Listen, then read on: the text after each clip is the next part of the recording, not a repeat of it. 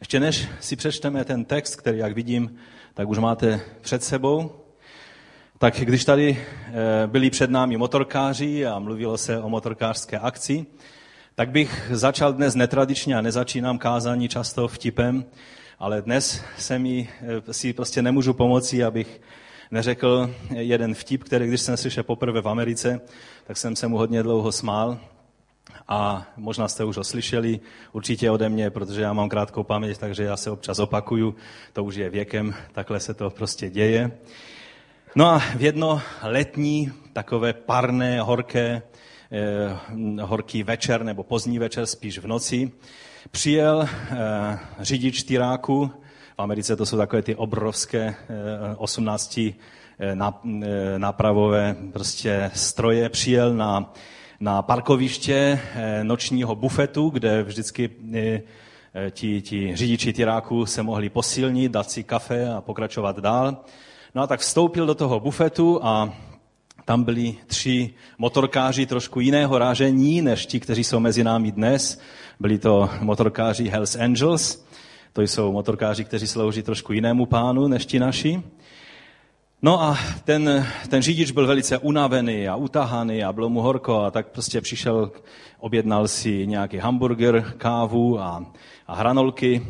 No a teď, když mu to prostě ta servírka přinesla, tak ti motorkáři byli prostě nevěděli, co ze sebou a chtěli udělat nějakou, prostě nějakou melu. Tak přišli k němu a jeden mu vzal tu kávu, vypil mu ji, druhý vzal hrst těch hranolků a začal je jíst.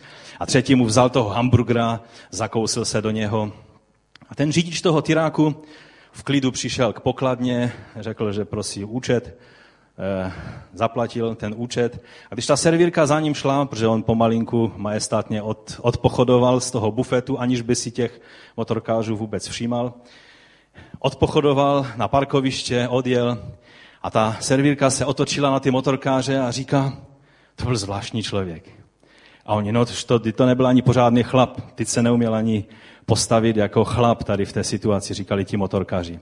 A ona říká, no a hlavně to je strašně špatný řidič, protože jak odjížděl tady z toho parkoviště, tak tam přejel tou svojí 18 napravovou soupravou nějaké tři motorky na tom parkovišti. Víte, problém je v tom, že nám se to opravdu líbí, takovéto příhody. Problém je v tom, že já jsem si všiml třeba, když se dívám na film, a ve filmu ta pointa je něco v tom smyslu. Že se zdá, že není pomocí a že ten zlý si bude dělat, co chce a, a nakonec ten hrdina to nějak zvládne i s oplátkou. Takže člověka to tak nějak na duši potěší. A tento týden se mě to stalo podezřelé. Jinak ten vtip je skvělý, jako já, co ho, co ho slyším, tak, tak eh, se mně líbí, ale, ale víte, on probouzí v nás takovou tu přirozenou, přirozenou eh, schopnost nebo touhu po satisfakci. Že? Ono, když by to bylo, a jelikož ten, ten, ten řidič eh, Tyráku byl křesťan, tak odjel a nic se nestalo. A všichni bychom, aha, a kde je pointa? Kde je pointa? Čemu se máme smát?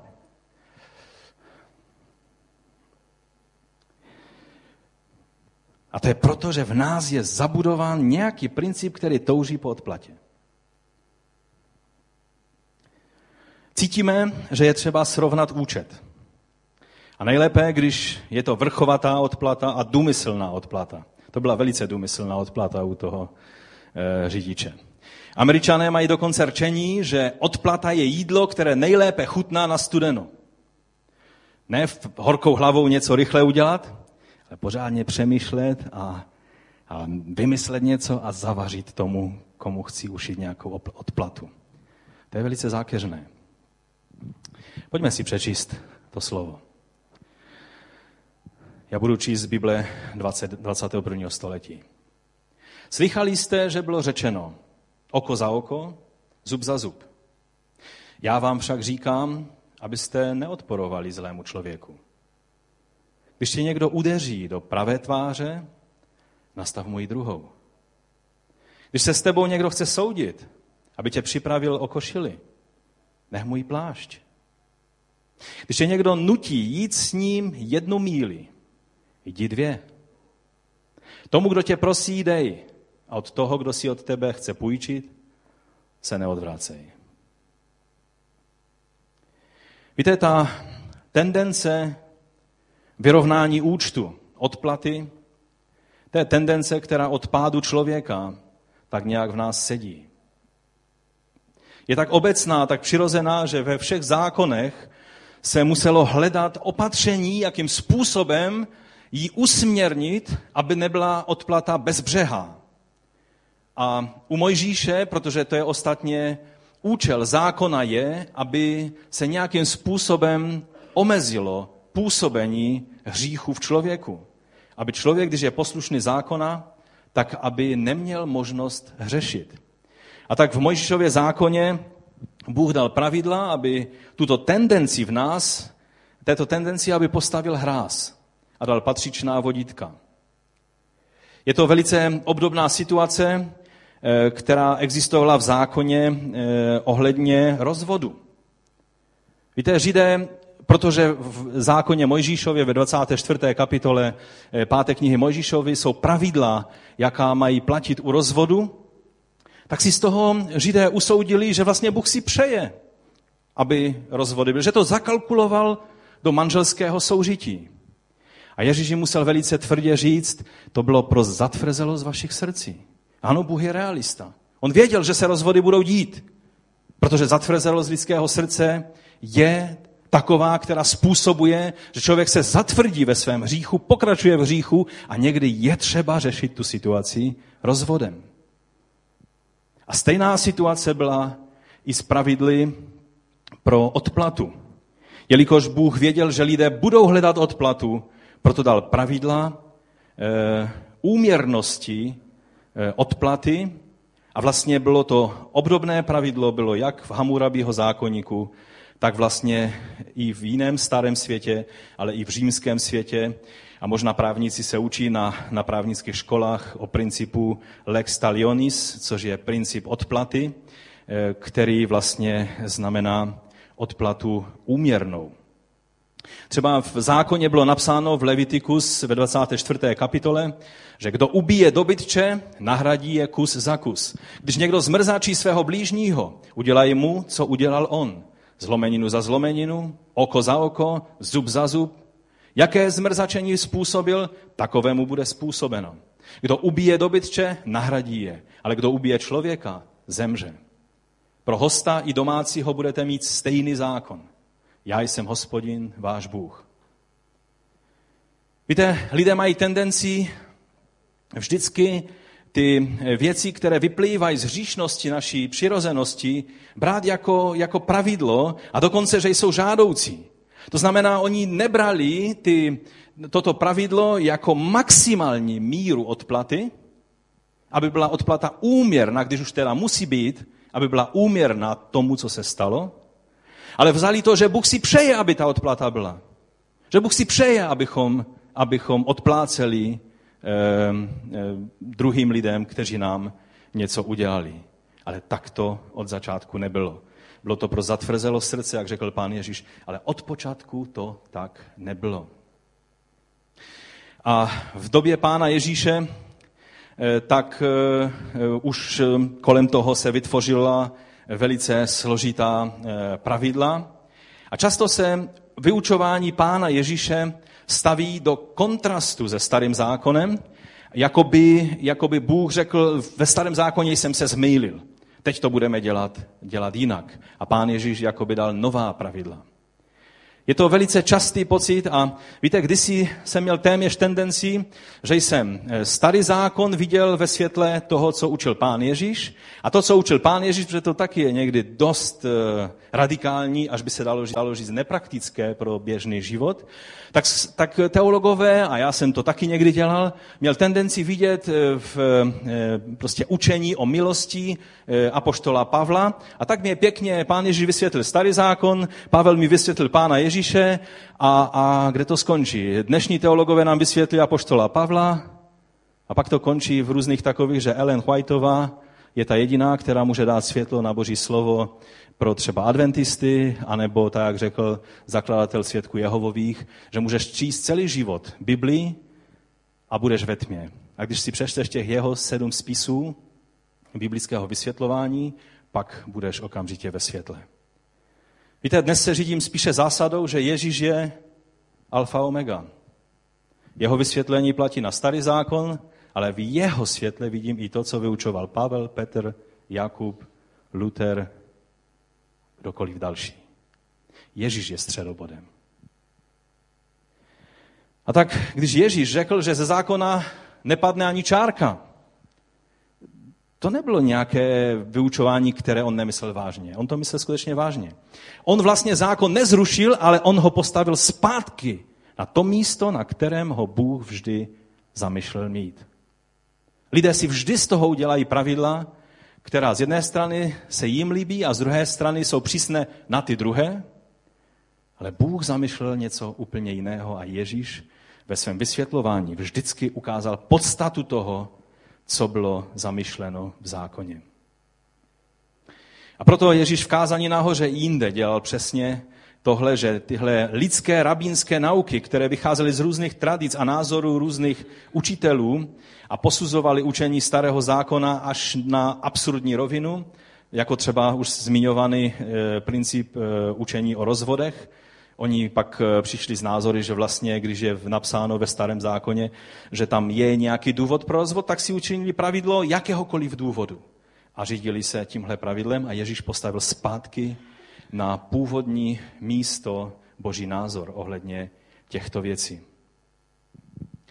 Oni si pak vytvořili eh, i ohledně té, eh, toho zákona o úměrné odplatě, takové celkem praktické eh, pravidlo, že vždycky muselo dojít eh, k nápravě ve čtyřech rovinách.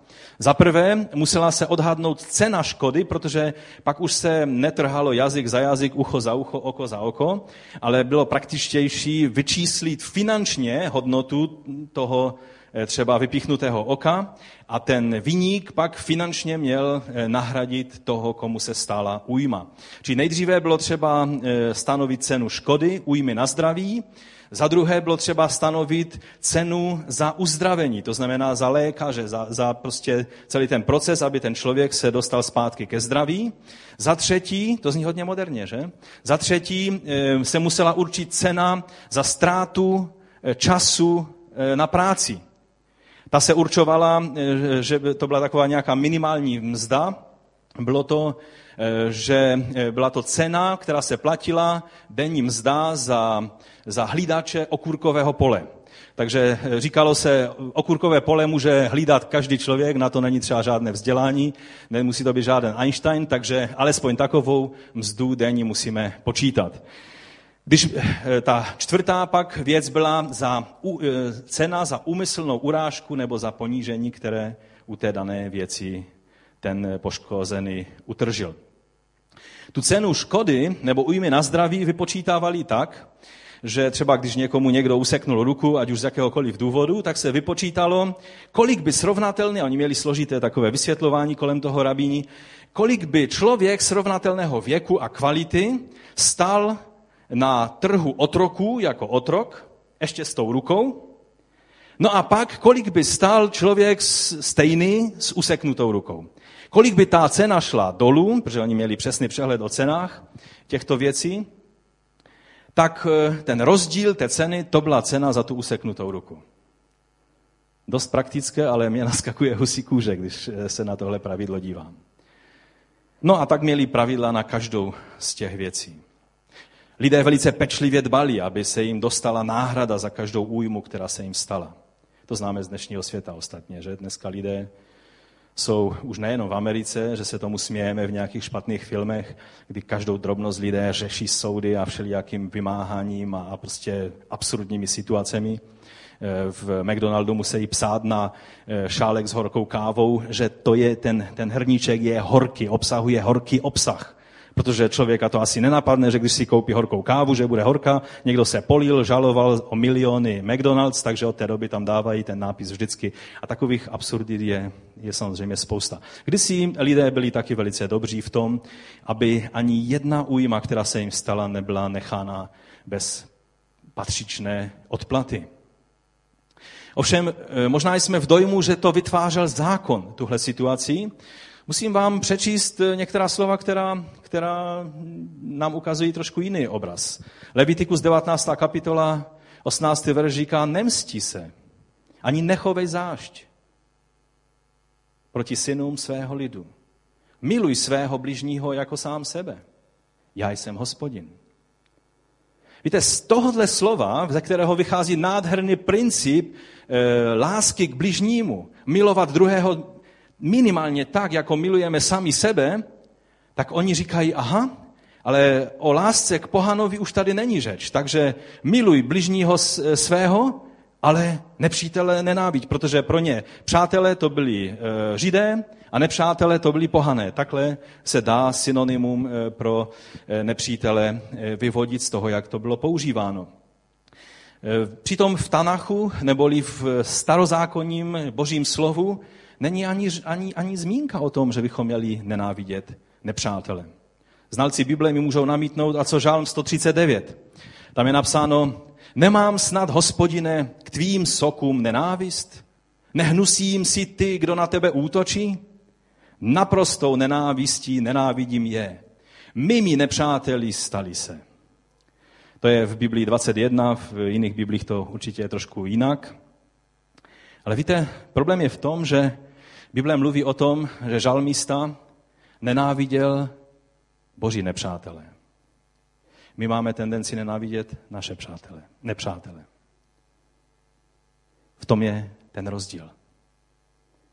Když nenávidíme hřích, když nenávidíme ty, kteří, se, eh, kteří bojují proti Bohu, ve starém zákoně to mělo opodstatnění, protože oni byli jako nástroj zastavení těchto, těchto lidí. Víme, že když Izrael Eh, přišel do země, kde eh, bylo všechno jiné než služba živému Bohu, tak byl nástrojem Božího soudu. Ale ten slovo nemluví o tom, abychom nenáviděli lidi, kteří nám jsou nepříjemní. Eh, taky je třeba vzít v úvahu hebrejský způsob vyjadřování milovat, nenavidět. Je napsáno u Malachiáše, Jákoba jsem miloval, avšak Ezaua jsem nenáviděl. To slovo v hebrejštině, tento protiklad, neznamená lásku a nenávist, ale to je vyjádření toho, že Jakub byl vybraný a Ezav prostě nebyl vyvolený. Že někdy to bylo i o dvou manželkách, že tu jednu miloval, tu druhou, tu druhou nenáviděl, neznamená nenáviděl, ale prostě ji miloval méně, jako druhořadou a ne jako stejně jako tu první manželku. Čili je třeba brát v úvahu i e, pochopení Eh, těchto způsobů vyjádření. V Deuteronomiu ve 32. kapitole, v 35. verši je řečeno, má je pomsta. Já zjednám odplatu. Bůh velice důrazně mluví, že nemáme brát odplatu do svých rukou, a to je starý zákon. Nový zákon je plný těchto slov, ty známe, to ani nebudu pro nedostatek času číst, protože je znáte k Římanům a další místa, která mluví o tom, abychom nebojovali eh, eh, zlém eh, vůči zlu, ale abychom dobrém bojovali vůči zlu. A je spousta, abychom neodpláceli, a taky Ježíš v tom textu, který jsme přečetli, o tomto mluví. A tudíž ten princip přenechání pomsty a odplaty Bohu není nějaké novum ve staré, v Novém zákoně, ale je to vlastně zpátky přivedení na světlo principu, který Bůh od počátku měl za důležitý. A teď po tomto úvodu se pojďme tedy podívat na to, co pán Ježíš v tom kratičkém slovu vyučuje. Víte, ten text, on mě tak trošku eh, Vždycky, vždycky cítím, když někdo káže na téma, a už jsem slyšel spoustu kázání na toto téma, vždycky je cítit takové rozpaky trošku, co s tím textem. On je tak radikální, co jedna věta, tak nám vytváří otázky, a jak to teda, je, jak to teda máme dělat? Co, co tím Ježíš myslel? To myslel doslova, tak jak to řekl? A proto chci přistoupit k tomu slovu, neodpovím vám na všechny otazníky, které kolem toho těch několika, a já to zhrnu do tří základních nějakých pravidel eh, vyvstanou, ale chci, abychom na konci tohoto vysvětlení, abychom byli křesťany druhé míle. Abychom byli křesťany, kteří nejsou jenom nějakou demoverzí, ale abychom byli skutečnými křesťany, kteří ví, co znamená jít naplno v následování svého pána. Víte, Ježíš vyučuje radikální křesťanství. On nevyučuje takovéto křesťanství, které jednou jo a po druhé ne. A, a když už jsem byl příliš hodně dnů dobrým křesťanem, pak si to musím vynahradit nějakým odvazem, protože přece nebudu stále jenom křesťanem. To, co pán Ježíš v těchto pár řádcích vyučuje, už jak jsem řekl, tak je často neutralizováno, bere se abstraktně, aby náhodou jsme se nemuseli do očí podívat té eh, doslovnosti, té výzvy, kterou pán Ježíš před nás staví. Přemýšleli jste o tom, co vedlo k Ježíše k tomu, aby nás vyzýval, abychom nastavili druhou tvář? Jestli existuje nepraktická rada v Biblii, tak to je jedna z nich. Vždyť, když tě někdo udeří na pravou tvář, tak přece pravá ruka a pravá tvář je tady. To znamená, že je to úder tímto způsobem. Je to to nejvíc ponižující, co může člověk druhému člověku udělat. Tady nejde o to, že ho chce zlikvidovat, že ho chce zabít. Tady jde o ponížení, o zesměšnění. Proč by nám Ježíš v takové situaci říkal, že máme nastavit druhou tvář? Přemýšleli jste někdy o tom? Možná vám to připomněli nějací jiní lidé. Někdy nekřesťané znají tahle pravidla a často vám řeknou, no ale ty máš nastavit druhou tvář. Víte, je proto velice cenný důvod. A proto stojí za to, abychom se na ty principy podívali. Že mluvíme tady o tom, jak reagujeme na životní situace. Jestli jsme křesťany druhé míle. Jestli reagujeme na životní situace podle principu Božího království, anebo podle principu tohoto světa. Protože tento princip právě ukazuje úplně takové ukázkové, ukázkovým způsobem dynamiku pravého učednictví. První míle, to je míle protivenství a zkoušky. Každý tím procházíme, pokud jsme křesťany. Vždycky budeme mít protivenství, vždycky budeme mít zkoušky. Avšak druhá míle, to je míle, kterou procházíme s úsměvem a s vítězstvím.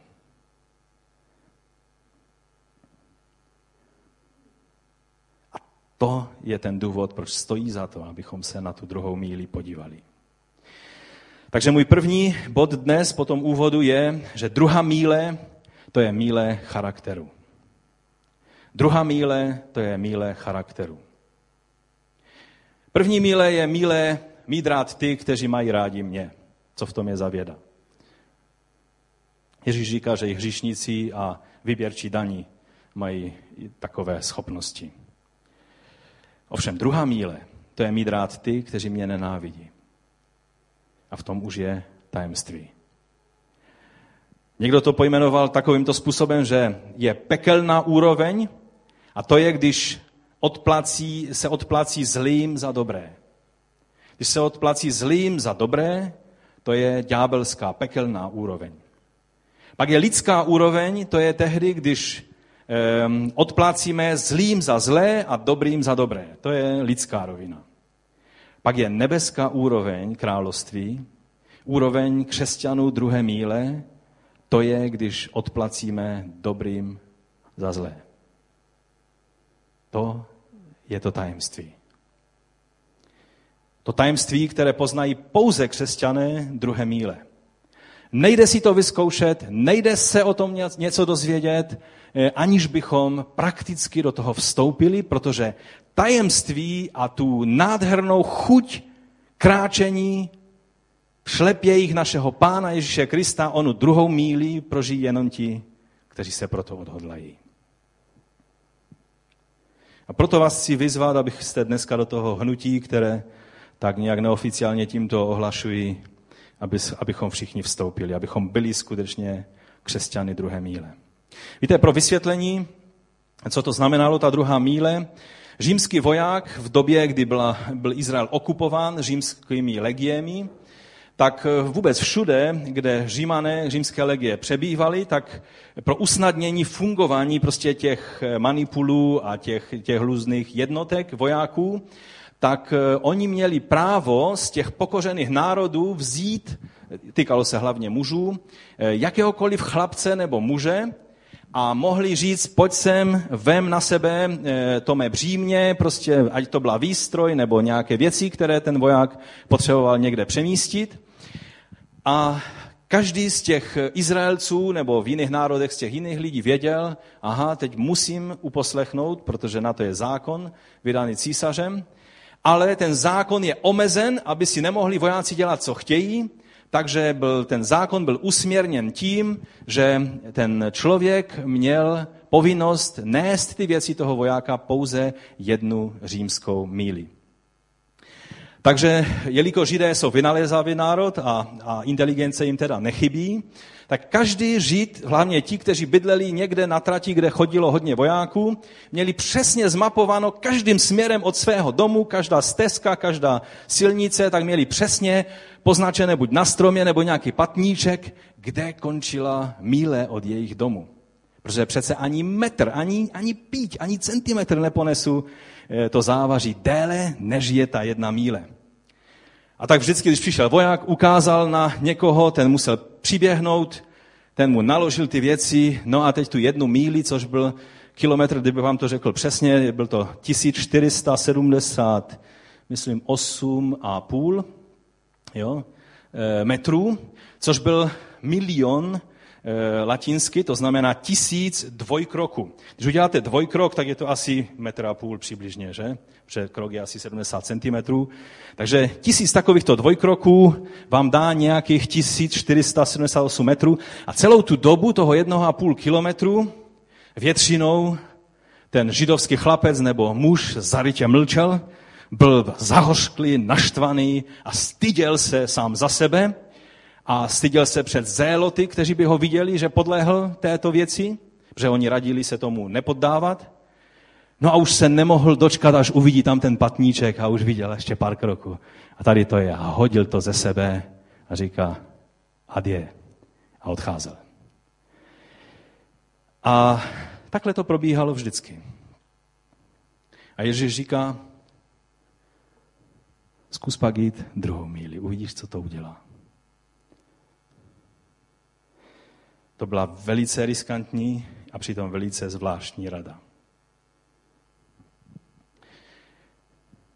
Ježíš ukázal totiž na něco, co si ti lidé vůbec neuvědomovali. Víte, tu první míli šel ten člověk jako otrok. A mohl si říkat, to je tak, my jsme prostě otroci, ti římané si s náma můžou dělat, co chtějí. Byl to, šel na rozkaz toho římana, a cítil se velice poníženě. Ale všimněte si, když začala druhá míle, on šel dobrovolně. Ne z rozkazu Římana, ale ze své vlastní vůle.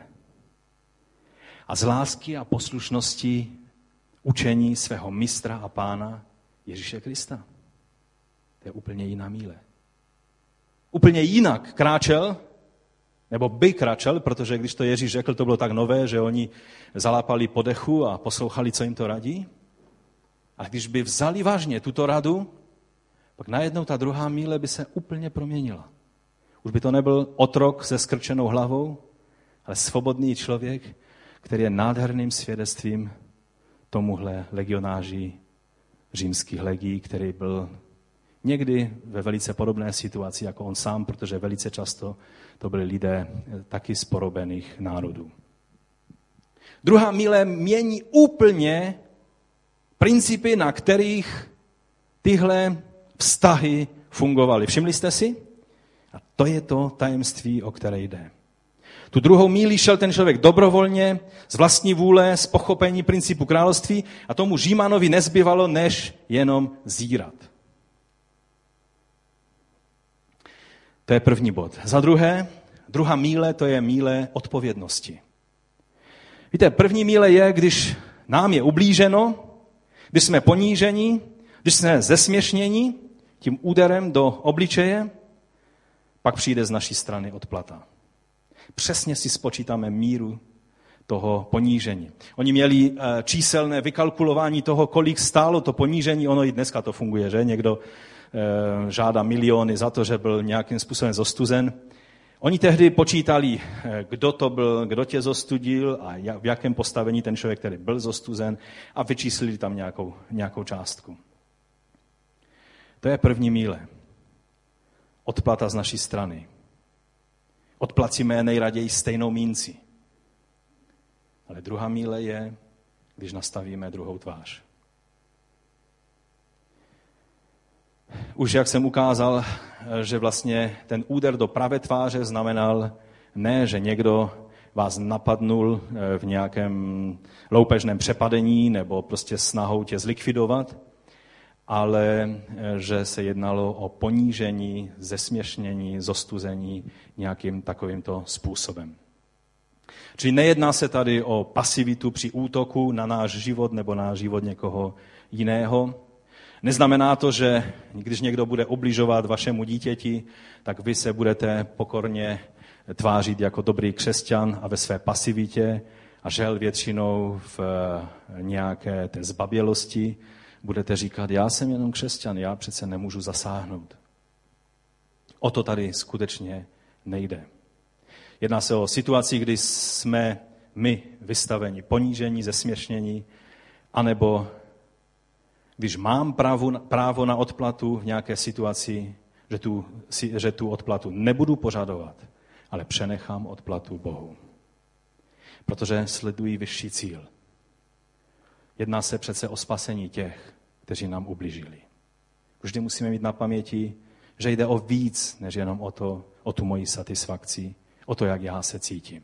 Jde o principy království, jde o to, aby mohl skutečně Bůh zasáhnout do situace. A pak je tady taky jeden takový celkem praktický princip s tím související. Víte, není lepší způsob, jak se zbavit svých nepřátel, než že si s nich uděláme přátele. To je jediná jistá cesta, jak se zbavit svých nepřátel. Protože když ho zaženete, když ho zaženete do kouta, když, když ho porazíte v té situaci, nemáte jistotu, že v příští situaci vás převalcuje on. Ale když ho získáte jako přítele, přestane být vaším nepřítelem. Šaul Starzu byl nepřítelem všech křesťanů. Je napsáno, že dychtěl chutí odplaty a, a, a prostě vy, vy zúčtovat s křesťany a jel do Damašku, aby tyhle věci udělal, ale nepočet, nepočítal z jednu maličkosti. Že Ježíš si řekl, ten Saul je tak naštvaný, z něho bude dobrý služebník. Když tuhle energii, kterou vkládá do své nenávisti a zloby, když bude tak horlivý v kázání Evangelia, on převrátí svět na ruby. A říká, anděle, běžte a zkuste mu to vysvětlit. A zhodili ho z koně a Ježíš se mu zjeví a najednou z toho dychtícího mstou a zabíjením šavla starzu, najednou z něho je apoštol Pavel, který skutečně převrátil svět na ruby pro boží jméno. Víte, to je ta nejlepší věc. Když ten, který se snaží vám škodit, protože jste křesťany, když Bůh vstoupí do jeho života, protože, protože si může vás použít k tomu, tam si použil obyčejného učedníka Ananiáše v Damašku, který byl připraven sloužit způsobem, kterým bylo potřeba budoucímu velikému apoštolu Pavlu. Když si Bůh tě bude moci použít tímto způsobem, že z úhlavního nepřítele, tebe a Božího království najednou se stane natřený následovník Ježíše Krista, není lepší řešení pro všechny tvé nepřátele. Amen. Ovšem v takové situaci je problém zbavit se těch negativních pocitů z toho druhého člověka. Když Pavel přišel natřeně do Jeruzaléma, tady jsem, jsem váš bratr. Oni zavřeli před ním dveře, i v Damašku vlastně, že měli, měli prostě z toho strach. A trvalo to chvíli a musel člověk jako Barnabáš a další do toho vstupovat aby křesťané vůbec pochopili, že se stala ta veliká změna. Myslím, že v téhle věci by nám mohla velice poradit sestra Cory ten Boom. Víte, jestli byl někdo odborník na odpouštění, pak to byla tato sestra. Myslím, že nemusím její příběh při, připomínat, když byla i s rodinou eh, v koncentračním táboře. Její otec a myslím její sestra se nevrátili. Ona se vrátila jen chybou nějakého gestápackého úředníka, že tam udělal nějaký, nějaký prostě překlep a ona se dostala na svobodu.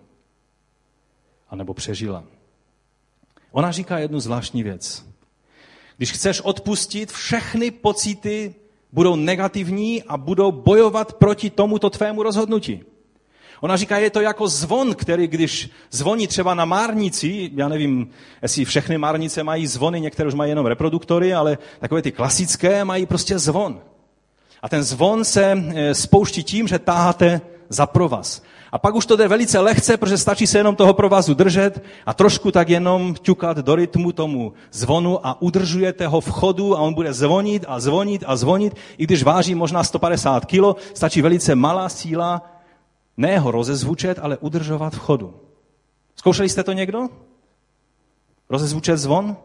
Ano, já jsem to zkoušel jako malý kluk a udržovat ho v chodu, to bylo jednoduché, že? Ale rozjet ten zvon, ještě když by to byl takový ten velký Eh, z Prahy, eh, Zigmund, nebo jak se mu říká, ale nezacházejme do tohoto tématu. Cory ten Bom říká, udržovat v chodu tenhle zvon je velice jednoduché. Stačí jen držet ruku na tom provazu. Když se rozhodneš dát ruku pryč od toho provazu, to znamená odpustit, ten zvon ještě bude dlouho zvonit. Ale bude slábnout a slábnout a slábnout, až se zastaví. To je jediný způsob, jak odpuštění můžeš uplatnit. Dej ruku pryč od toho zvonu. On přestane zvonit. Zpočátku bude zvonit ještě velice hlučně a bude se zdát, že všechno pokračuje dál. Všechny tvé negativní pocity stále fungují. Přece nemohu odpustit, když stále cítím to, co cítím. To zranění a to všechno. Udělej ten krok. Teď nejsi schopen ani podat ruku. Ale přijde den, když odpustíš, že vezmeš do náruče a že budeš moci mít velice pozitivní emoce.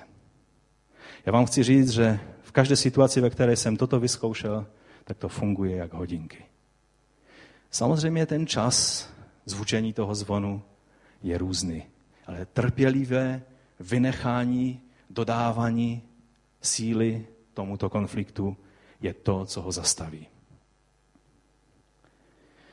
Křesťan, který je křesťanem druhé míle, je křesťanem, který je schopen toto učinit. Druhá míle je taky toho odpovědného přístupu, je taky míle zodpovědnosti. Je to 40. verš, který říká, když se s tebou někdo chce soudit, aby tě připravil o košili, nech můj plášť.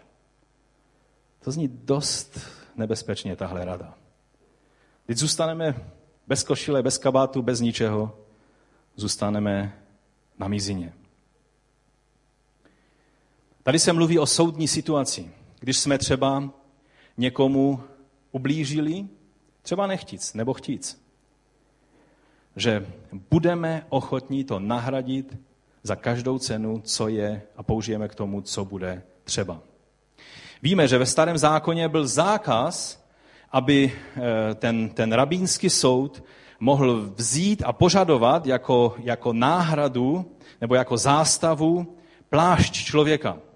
Víte, židé chodili v, jako běžně lidé té, té jejich doby, tak měli e, takovou tuniku nebo košili. V těch studijních biblích tam to máte dobře vysvětleno, tam se na to můžete podívat. Ta tunika byla vlastně, to byl dlouhý, dlouhá košile, která byla v podstatě, e, sloužila i jako spodní prádlo, i jako e, svršek, který, který přikrýval vlastně celé tělo. A ten nesloužil na ohřátí, ale na přikrytí těla. Těhle tunik měli většinou lidé několik doma. A pak byl plášť. To byla vlastně taková trošku deka, kterou měli omotanou kolem sebe. To bylo z materiálu teplejšího, protože ti, kteří byli v Izraeli, ví, že občas v Izraeli taky dokáže být zima, že? Eh, a, a oni eh, vlastně ten plášť většinou běžní lidé měli jenom jeden a to měli jako plášť a to jim sloužilo i jako příkryvka v noci. Zalehli, plaštěm se přikryli a spali. Dneska možná bychom řekli, teď spali jak bezdomovci. Ono to tak nebylo, protože ta, ten pláž byl skutečně velice univerzální a velice dobrá, dobrá příkryvka. A proto zákon zakazoval, aby někdo vzal od svého e, blížního plášť jako zástavu, jako záruku za něco a držel ho déle než do večera. Čili když ti někdo řekl, já, já ti skutečně toho velblouda přinesu, tady máš e, záruku, můj plášť, tak se to muselo uskutečnit do večera. Pokud se to nestalo, on mu musel ten plášť vrátit, protože to byla jeho příkryvka. A když by se třásl zimou, volal by k Bohu o, o pomoc a Bůh by se ho zastal a ten člověk, který vzal od něho ten plášť, by byl v problému. Protože Bůh se vždycky zastane toho, kdo volá o pomoc k němu. A tudíž tady je situace, kdy ten člověk mohl s tím kalkulovat a mohl si říct, plášť mi nemůžou vzít.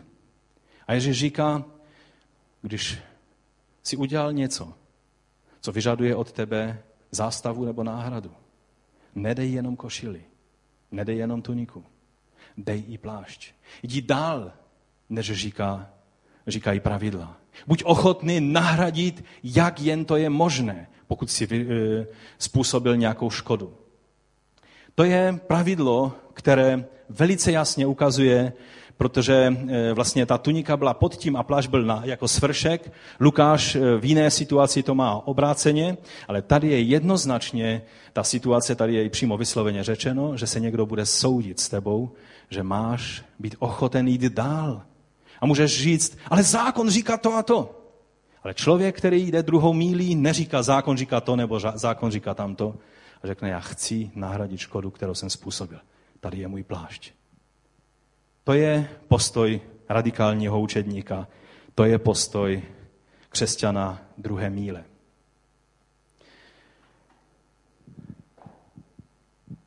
Čili Ježíš nám radí, abychom šli dál, nad rámec zákonné náhrady škody. Abychom udělali nejen to, co se po nás požaduje, ale druhá míle je to, co se po nás nepožaduje. A přesto to uděláme, protože víme, proč to děláme. Víte, zodpovědnost je taky si uvědomovat své pochybení. Protože abych vůbec byl ochoten něco nahradit, musím si nejdříve uvědomit, co, že jsem udělal škodu. Jsou mnozí lidé, kteří by byli celkem ochotní nahradit škodu, ale oni si žádnou škodu neuvědomují, protože jsou tak zahledění do sebe, že je vůbec nenapadne, že způsobili nějakou škodu. Někdo nazval, že deset nejdůležitějších slov, která v mezilidských vztazích máme používat a dost je zanedbáváme, to jsou tato slova. Je mi to líto. Milil jsem se. Prosím, odpust mi. To je deset slov, které jsou nejdůležitější a které žel velice často ve vztazích zanedbáváme. Říct, že mi je něco líto, přiznat, že jsem se mýlil a prosit o odpuštění. To je postoj služebníka nebo učedníka, který jde druhou míli. Ta druhá míle odpovědného přístupu je také míle osobního odhodlání pomoct. 42. verš říká, tomu, kdo tě prosí, dej. A od toho, kdo si od tebe chce půjčit, se neodvracej. Když můžeme, tak pomozme těm, kteří jsou v opravdové potřebě. Proč říkám v opravdové potřebě? Protože mnozí lidé si myslí, že jsou v potřebě, ale nejsou v potřebě. Jsou prostě akorát, eh, jak to říct, eh, vytvářejí potřebu tím, že se nechovají, jako by se lidé chovat měli. Kdo nepracuje, ať nejí. Jestli chceme jíst, musíme pracovat. Jestli chceme, aby se nám dařilo a byli jsme požehnáni, musíme žehnat ostatním. A musíme eh, mít správný postoj vůči ostatním lidem. Ale když je opravdová potřeba, my ji máme vidět a my máme pomoct. Samozřejmě kolem téhle věci je spousta nedorozumění a některé sbory se pustily do různé sociální a charitativní práce, kde eh, si pak vylámali zuby na lidské vykutalenosti a, a chytrosti a prostě všelijakému eh, prostě dělání dojmu, tak jako Izraelci když eh, přišli do Izraele a tam přišli ti gibeonští a, a přišli a měli suchý chleba v brašně, vypadali velice unaveně a dělali dojem a oni jim uvěřili a nadělali si problémy. Často křesťané i toto udělají, ale to neznamená, že zahořkneme a přestaneme vnímat skutečné potřeby. Víte, k tomu je třeba ovšem eh, být člověkem, který je ochoten jít druhou míli. Který, i když byl nějak eh, prostě obrán nebo nějakým způsobem s vámi nebylo jednáno čestně, přesto znovu povstanete a znovu jste ochotní pomoct těm, kteří jsou ve skutečné potřebě. To je člověk, který jde druhou míli. Je to ten odhodlaný postoj zodpovědného přístupu druhé míle, ochoten pomoci. Ve starém spise z konce prvního století, eh, říká se tomu učení 12 apoštolů, takzvané didache, tam je zajímavá e, poučka. Jak když jsem ji četl poprvé, tak jsem si říkal, to je nějaké divné, to musím se na to lépe podívat, co oni tím mysleli.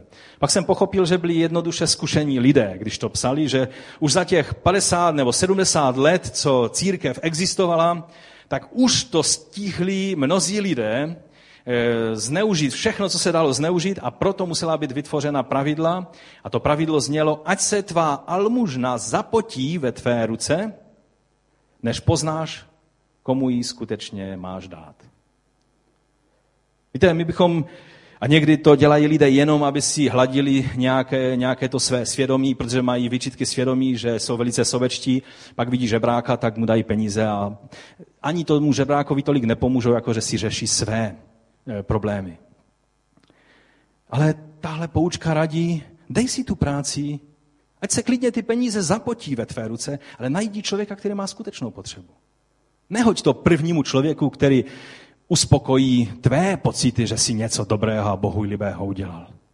Ale dej si tu práci najít skutečnou potřebu. Víte, někdy ti lidé, kteří vypadají nejvíc potřební, nejsou zrovna ti nejvíc potřební.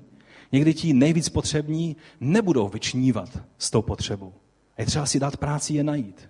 Někdy ty peníze nebo ta pomoc se musí zapotit ve tvé ruce, aby poznal, kdo to je, komu Bůh chce. A taky se můžeme za to modlit. Protože Bůh zjevuje skutečné potřeby a mnohokrát ti ukáže někoho, komu máš pomoct, o kom bys to třeba neřekl. Ale cítíš nutkání Ducha Svatého, uděláš to a pak slyšíš svědectví a jenom hledíš.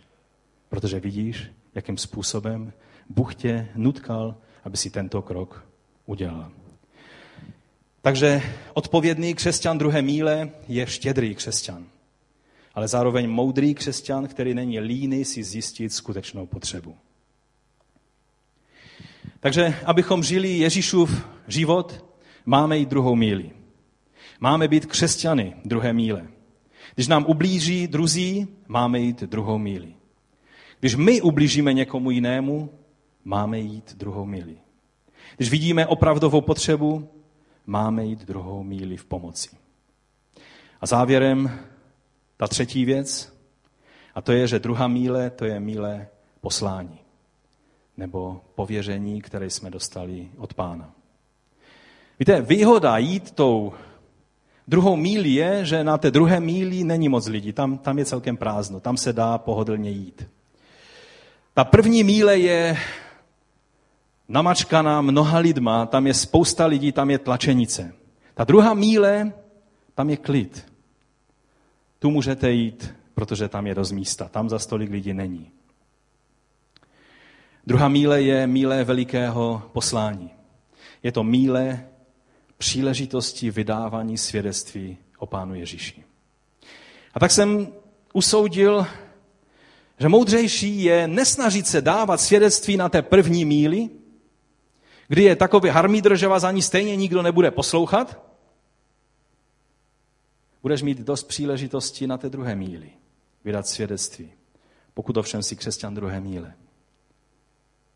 Ta druhá míle je totiž vítězná míle. Je to čas, kdy lidé spozorní a začínají poslouchat. A každý z nás, kdo jsme to zažili, kdy najednou vidí, že ten člověk se zastavil, protože vidí, že nejsi jenom někdo, kdo mu tady chceš prodat nějakou svou ideologii, ale že jdeš tu druhou míli. Najednou vidíš, že on začíná vnímat, začíná poslouchat, protože vidí něco, co nevidí běžně u jiných lidí. To je křesťan druhé míle. Je to proto, že křesťan druhé míle nejde vychozenými chodníčky běžných lidí, ale jde tu druhou míli svobody, odpuštění, štědrosti, prostě míli vítězství. A tak otázka na závěr je, jsem manželem DM druhé míle? Jsi manželkou druhé míle?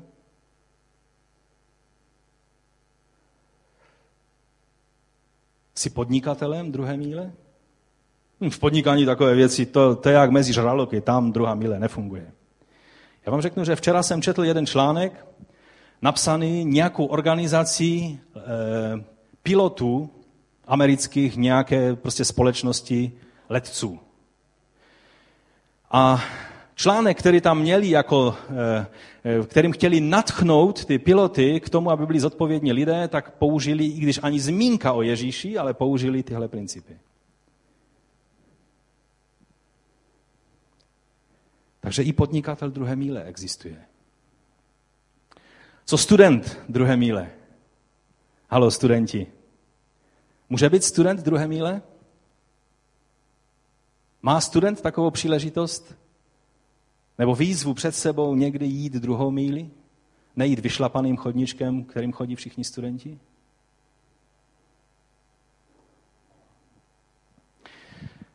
A pro nás všechny platí, jsme křesťany druhé míle? Nebo trčíme na té první předspané míli, kde už mají všichni křesťanů pokrk? To je výzva, to je otázka pro nás. Věřím, že nám Bůh pomůže být křesťany druhé míle, kterým se podaří natchnout a získat pro Ježíše některé z těch římanů, kteří si myslí, že nás musí nutit jít s nimi tu první míli. A najednou můžeme být těmi, kteří převezmou iniciativu a budou pro ně požehnáním.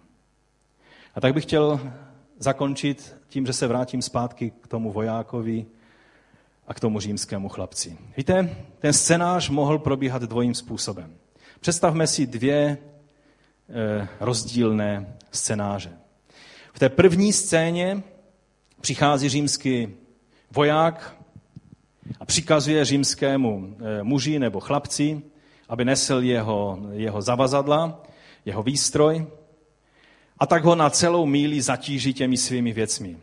A ten první židovský chlapec nebo muž tak prostě zatne zuby, eh, je prostě naštván tím, prožívá to hlubo, jako hluboké ponížení a zranění, ale jde, protože tohle žádá zákon tohoto světa, tak prostě se zhrbí, přijme to a jde. Ovšem na konci té míle už se nemůže dočkat, pak to zhodí ze sebe, tím zhozením dá najevo, jak mu to, jak mu to bylo nepříjemné a z radostí se vrací domů, plný naštvaní, zahořklosti a hněvu. A teď zkusme si představit, že to probíhalo trošku jinak. Že by to byl chlapec nebo muž, který zrovna byl na té hoře, kde Ježíš měl kázání na hoře. A slyšel tuhle Ježíšovou radu. A vzal si ji k srdci. Přichází římský voják a přikazuje tomu židovskému chlapci, ať nese jeho břemeno. Ten židovský bratr odpovídá s křesťanským pozdravem a je v klidu. A ve svém srdci mu povstane touha nějakým způsobem toho římského vojáka, legionáře získat pro Ježíše Krista. Říká si, teď to je taky člověk. Teď to by byl dobrý učedník mého pána. A tak jdou cestou a ten, ten židovský chlapec je takový dost nesmělý, takže moc toho nenamluví, ale nereptá, usmívá se, jde a přemýšlí, od čeho začít. A pak přicházejí k bodu první míle. A voják říká, no dobré, tady to slož a může žít. A ten chlapec říká, pane, já bych vám chtěl něco říct. Já bych chtěl tu, to vaše zavazadlo, tu vaši výstroj nést ještě jednu míli. To nemusíš, proč bys to dělal? Víte, já jsem byl na jednom takovém kázání, kde kázal pán Ježíš. Kdo je to Ježíš? On říkal, že máme dělat věci jen, nejenom z povinnosti, ale že máme dělat věci z lásky k lidem. Kdo je to Ježíš? To je Mesiáš a Pán. Mohu vám o něm říct? A cestou tou druhou mílí ten chlapec měl možnost říct o svém pánu všechno. A pak bychom si možná přáli na konci té druhé míle, že tam mohli spolu pokleknout a že z toho vojáka, jako z mnohých vojáků římské říše v pozdějších dobách, se stal učedník Ježíše Krista. Myslíte si, že Ježíš po nás chce nějaké nepříjemné, ponižující věci? A nebo nám dává návod na život, který je životem plným. Satisfakce ne z odplaty, ale z toho, že jsme mohli získat třeba toho nejmenšího pro Boží království. Tohle je výsada pouze těch, kteří jsou křesťany DM, kteří jsou křesťany druhé míle. Tohle nezažijou křesťané, kteří si věrně plní své povinnosti. Už 30 let jsem dobrý křesťan a nikdo to nevidí. Dělám všechno, co se ode mě očekává. Začni dělat to, co se neočekává. Co je víc než to, co se očekává.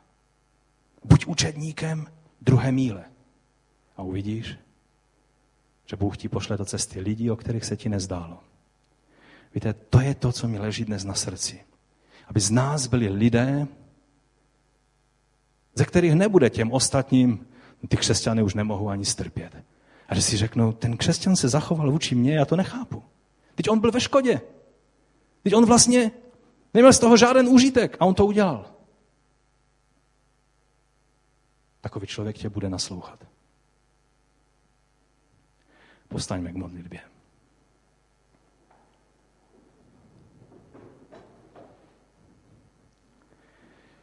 Teprve ta druhá míle je míle svědectví o Ježíši Kristu. Budeme takovými křesťany? Já vás chci dnes vyzvat, abychom jednoduše se takovými stali. Abychom se odvážili jít druhou míli radikálního křesťanství. Kdy nebudeme hledat odplatu, ale kdy budeme hledat, jak být požehnáním tam, kde to vypadá, že to bude i z naší škodou. Kde budeme pozorní na potřeby. Kde půjdeme tu míli vítězství a svobody, nejenom tu míli otroctví a ponížení. Pane, my ti děkujeme za to, že ty jsi ten první, který si šel tu druhou míli. I když podle zákona stačilo, že za hřích zemřelo zvíře na oltáři a bylo třeba to znovu a znovu opakovat. Ty jsi šel tu druhou míli, šel si a položil si jako oběť svůj dokonalý život. Pane, já tě prosím, dej, abychom my byli ochotní jít nejenom tu první míli povinnosti, ale tu druhou míli tvé milosti a tvé šance, kterou nám dáváš. Já tě prosím, pane, učiň z nás křesťany druhé míle. Já tě prosím za sebe i za každého jednoho z nás, jak jsme tady na tomto místě. Dej nám tuto milost. Pane, pokud chceš být křesťanem druhé míle, prostě zvedni ruku. Možná si říkáš, ale to jsou dost radikální věci, které, které by museli změnit postoj, který mám k lidem. Ano, přesně o to jde. Pane, já tě prosím, aby ty, kteří zvedli ruku, učín z nás nástroje, kteří budou ochotní jít druhou míli. Tam, kde se to neočekává od nás, ale kde ty to očekáváš. Aby ten úsměv nebyl jenom na našich ústech, ale by ten úsměv mohl být na tvých ústech, když jsme těmi, kteří jdou druhou míli. Kteří dokážou nastavit druhou tvář. Když lidé si myslí, že, že nás poníží a zatlačí do prachu, takže budeme vědět, že ty jsi ten, který vyvyšuješ ve svém čase každého, koho se odhodláš. My ti děkujeme za tvoji milost, my tě chválíme za tvůj příklad a my toužíme být tvými učedníky podle tvého vzoru. Ve jménu Ježíše Krista. Amen.